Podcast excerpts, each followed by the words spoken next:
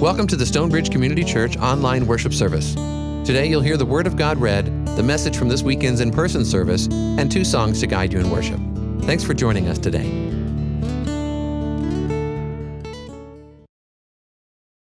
Um, I had an epiphany this last week that has nothing to do with anything important, but I'm going to share it with you all. By the way, I'm Pastor John, the senior pastor here at Stonebridge, if I haven't met you. But some of you know, my wife and I lived up in Seattle for five years. We're both Californians, Southern Californians, and we lived up there for five years. And during that time, we got used to the rain. And we got used to driving in the rain. And everybody was used to driving in the rain up there. So we moved back down here, it starts raining, and I remembered that Californians don't really drive in the rain. And at first I thought, this is ridiculous. Just, it's normal. Your tires are made for this. It's fine. But the last week, I, I, realized what the issue is. It's not the rain, it's that nobody thinks they know how to drive in the rain. So they all drive poorly. And we're all avoiding other people on the road. And it makes perfect sense now. I think I saw like three almost accidents during this last week. So I want to say, I'm glad God gave us a little break this morning so you could all get to church safely. And may God be with you as you drive this next week. I love California, but sometimes. So, during this season, we're looking at these parables that Jesus tells in the Gospel of Mark, in Mark chapter 4, really. And parables are these stories Jesus would use to teach. Parable is a Greek word that means to throw alongside. So, Jesus would take the work that God was doing and throw it alongside something simple something that was easier to understand so that people could understand what God was doing in this world. And sometimes they help, and sometimes they're a little confusing. And today we're going to look at some of the confusing one, or one of the confusing ones. So I'll be reading from Mark chapter 4, verses 21 through 23, one of the shorter parables in the Gospel of Mark. Jesus said to them, Is a lamp brought in to be put under the bushel basket or under the bed and not on the lampstand? For there is nothing hidden except to be disclosed, nor is anything secret except to come to light. Let anyone with ears to hear listen. I'm going to read that one again. Jesus said to them, Is a lamp brought in to be put under the bushel basket or under the bed and not on the lampstand? For there is nothing hidden except to be disclosed, nor is anything secret except to come to light. Let anyone with ears to hear listen. Please join me in prayer. Lord, we gather here so that we can lift our voices up to you and so we can be taught by your scriptures. So, through the power of your Holy Spirit, teach us now. Help us to understand how we can trust you. Help us to understand why we should trust one another. Help us to understand how we move forward in the midst of uncertainty in our lives. Through this simple parable, this simple illustration you use, Lord, help us to understand what it is you're doing. Speak to us now through your Holy Spirit and through your scriptures.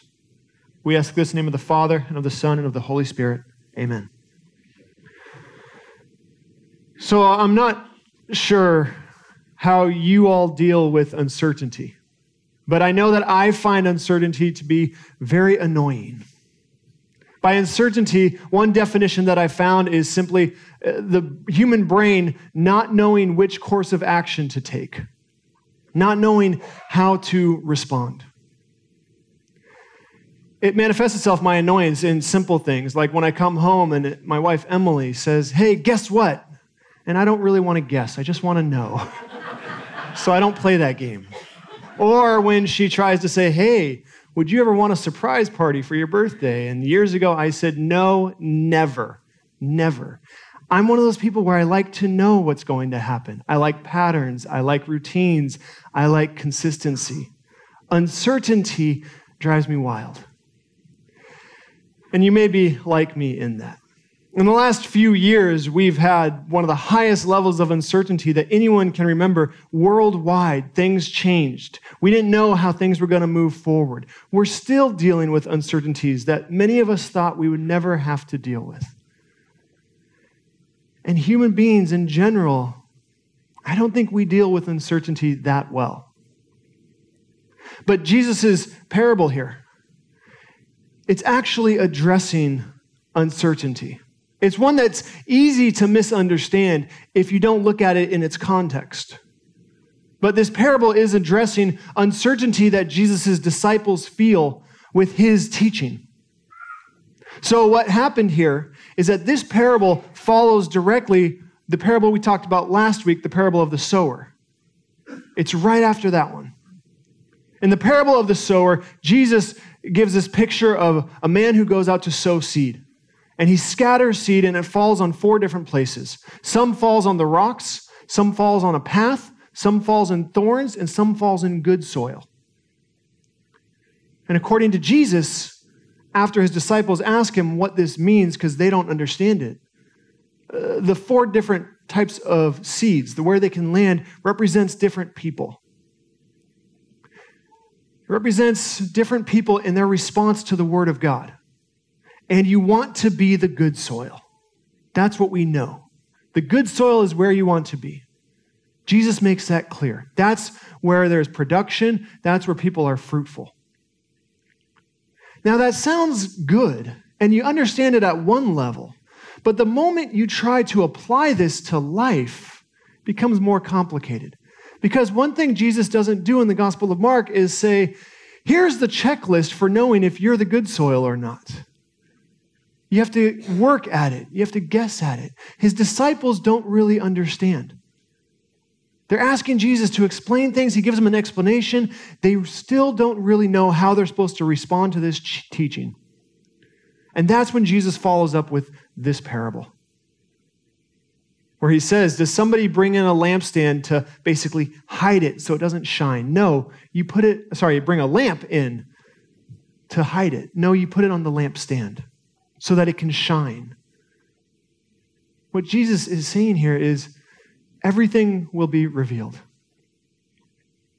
But you can see that there's uncertainty here. Jesus' is teaching to his own disciples, the people closest to him, doesn't lead to clarity. It doesn't lead to them knowing. It leads to them wondering what is he talking about? What is Jesus talking about? Now, here's the thing we're in the Gospel of Mark, and we're going to be in the Gospel of Mark for a while. And I want to say that if you're like me, where uncertainty makes you a little uncomfortable, you might be in for a bit of a tough ride here. Because the Gospel of Mark has a lot of uncertainty in it. And it's not a bug, it's a feature of the Gospel. In fact, we are told in at least one instance that Jesus is trying to make his teaching uncertain. He's trying to have people not understand. It's in Mark chapter 4. It's actually right before this parable. This is Mark 4:11 I think, maybe 4:12. But Jesus says this. His disciples are saying, "Why do you teach in parables?" Because they don't get why he's given this confusing teaching. And Jesus says, "For those outside, everything comes in parables, in order that they may indeed look but not perceive, and may indeed hear but not understand." So that they may not turn again and be forgiven. In order that. Jesus uses parables in order that people won't understand in the Gospel of Mark. This is one of those moments where if you're feeling a little annoyed or frustrated with Jesus, it's okay. Why is he being intentionally confusing? And if you're feeling annoyed or frustrated, you are not alone in that. This is a question that Christians have pondered for millennia now. In fact, the first person who may have been annoyed by this, or at least felt the need to change this, is whoever wrote the Gospel of Matthew. Because this chapter, Mark 4, it shows up in Matthew chapter 13. The same form, same parables, slight changes here or there. And the same conversation that Jesus has with his disciples takes place in Matthew 13, where they say, Why do you use parables? But in Matthew 13, Jesus says this the reason I speak to them in parables is that seeing they do not perceive, and hearing they do not listen, nor do they understand. The in order that that Mark has, where Jesus says, I use parables in order that they don't understand, has now been changed to, I use parables because they don't understand. You see that shift there. Matthew changed this, most likely. One of them changed the other ones. And the point here is that Mark was comfortable with this difficult saying of Jesus. Mark was comfortable with this ambiguity and uncertainty that Jesus has here. Matthew wasn't. The Gospel of Mark has more uncertainty in it. It doesn't feel the need to resolve uncertainty, it can let it stand. And question that I would have for each of you is how do you deal with uncertainty? Is it something you're comfortable with? How do you respond? In fact, as I'm talking about uncertainty, I, I can probably guess that at least some of you are just un, uh, uncomfortable with how many times I'm saying the word uncertainty. In general, human beings, we don't do well with uncertainty. There's been studies on this. We're not wired for it. Remember that definition that I gave that uncertainty is the brain not knowing the course of action. Well, up at University of California, San Francisco, there was a professor who wrote an article that I looked at this last week talking about uncertainty, talking about the effects that it has on human beings. And what he wrote was uncertainty means ambiguity, which means that we have to expend effort in trying to predict what will happen in addition to preparing for all of the different outcomes. In those moments where you don't know the course of action, where you don't know how to respond, where you don't know how to move forward, it's not just that you don't know how to move forward, but you find yourself playing out different scenarios, trying to predict what might happen, having contingency plans in place. And the more you do that, the more stressful things become most often. Because you're not going to be able to prepare for everything. You're not going to be able to have every contingency plan for every single possibility. Sometimes you'll over prepare for one possibility, you'll under prepare for another. And oftentimes, what happens to a lot of people is you just freeze and you just don't prepare for anything. It feels overwhelming. And all of this can create stress and this article went on to say the stress of uncertainty, especially when prolonged, is among the most insidious stressors we experience as human beings. When you experience uncertainty for a long time, like every single one of us has for the last few years, the stress starts to take over. And you may not even be aware of how it's affecting you or the foothold that it's had in your life. But you find yourself constantly just reacting Uncertainty is a real problem in our world. And that's where the Gospel of Mark to me is so fascinating because it doesn't try to resolve uncertainty. Jesus' teaching, intentionally, we're told with what I just read, creates more uncertainty. The Gospel of Mark doesn't try to give you simple, easy answers. And I think in that, there's a lesson in this gospel for us. Because the point of the Gospel of Mark isn't to give us simple answers or to just decrease our uncertainties so that we feel calm and relaxed. The point of the Gospel of Mark is to introduce us to Jesus so that we become disciples of Jesus's. So we begin to follow Jesus. So we learn to trust Jesus. And I think one of the biggest mistakes people make when it comes to uncertainty is that they try to respond to uncertainty by gaining more certainty. But the response to uncertainty isn't more certainty, it's trust. Learning to trust is how you respond to the uncertainty in your life. And the more you think about this, the more obvious I think it becomes. Because the truth is, if you take the uncertainty in your own life and all you're doing is trying to make things more certain for yourself, trying to get all of those answers, trying to figure out everything, that's what you'll be doing your entire life. We are always going to live with uncertainty. There are any number of things that we actually aren't certain about, but we live our lives as though we are.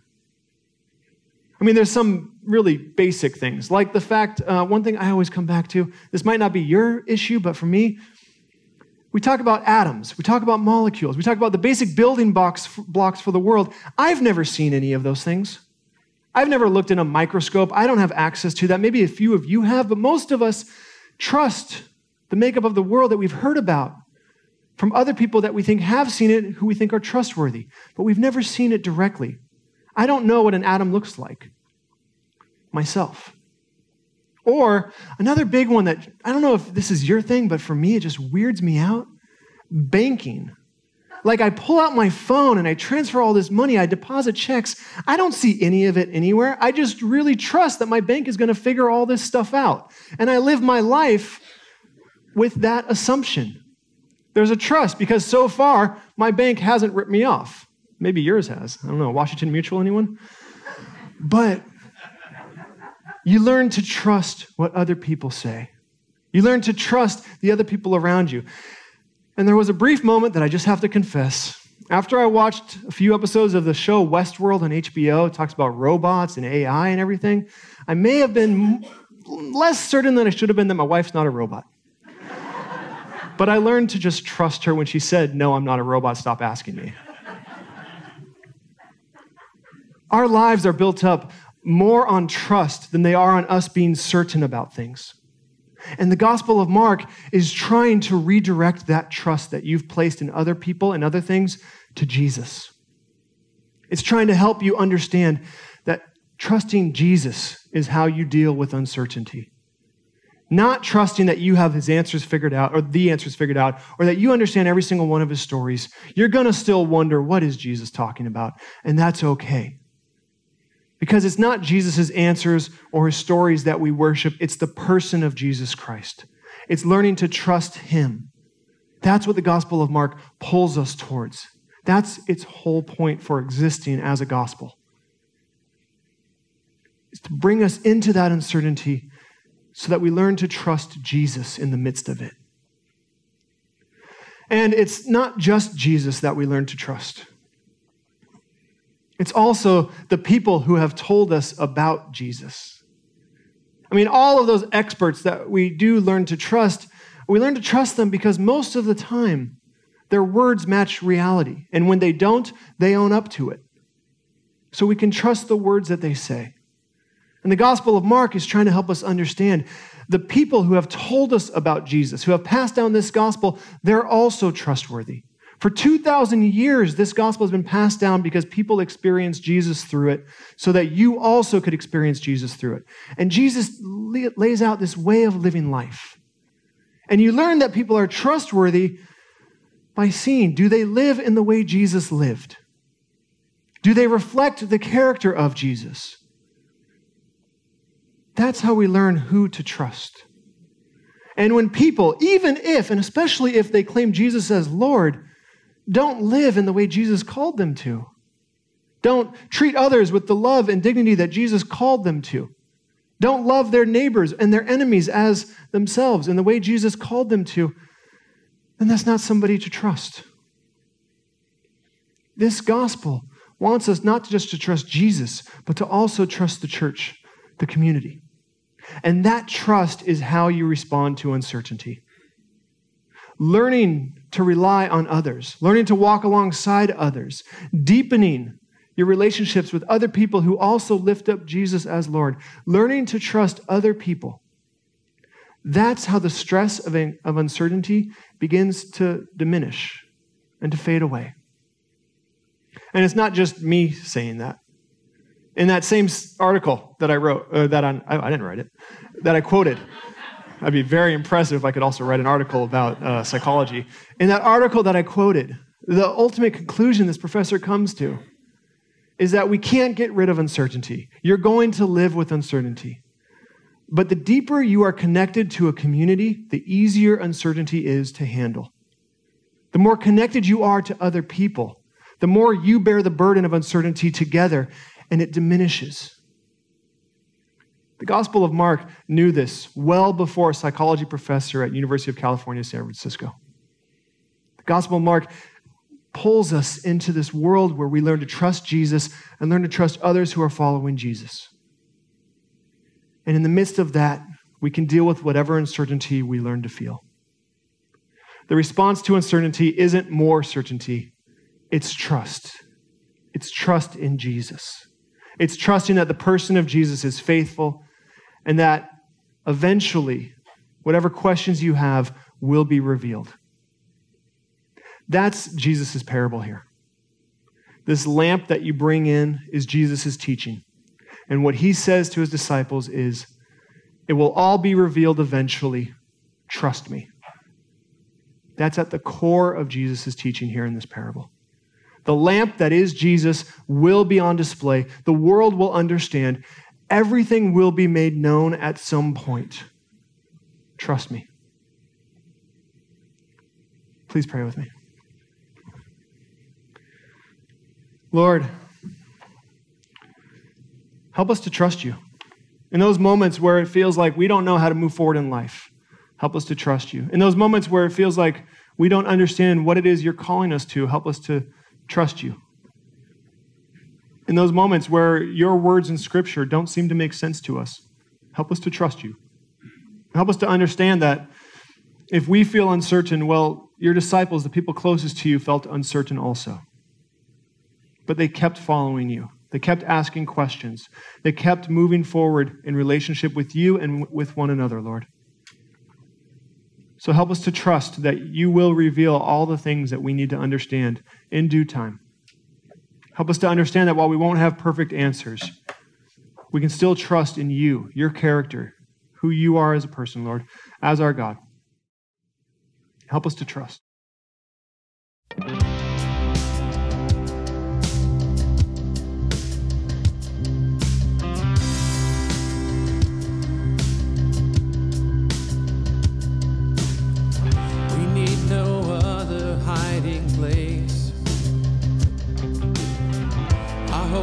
Safe within your name.